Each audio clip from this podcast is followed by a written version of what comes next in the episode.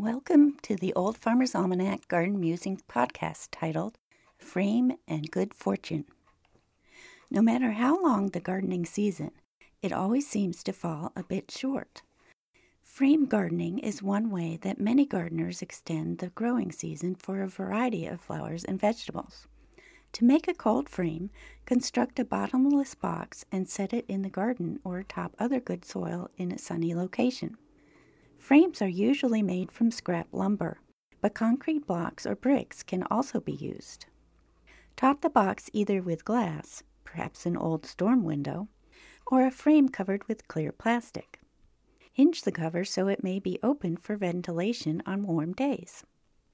Gardeners use frames to harden off seedlings that were started indoors or to start their vegetable and bedding plants from seed. Sow seeds of crops such as radish, lettuce, endive, and scallions directly in the frame for an early or post season harvest. You can even raise them there all summer as long as the cover is removed when warm weather arrives.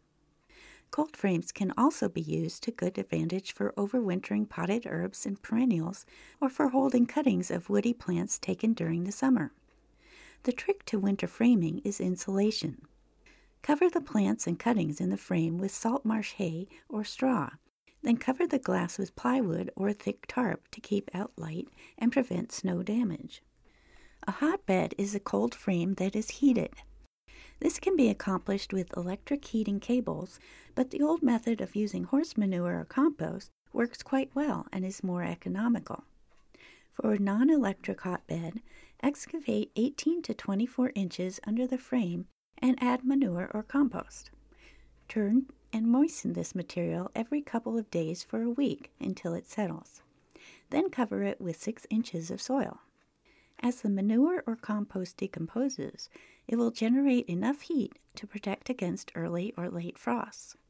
Temporary frames or cloches can be made by leaning old storm windows tent style over the plants along the length of a garden row.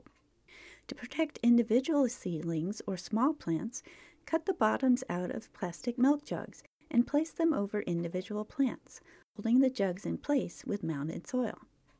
During sunny days, remove the caps for ventilation.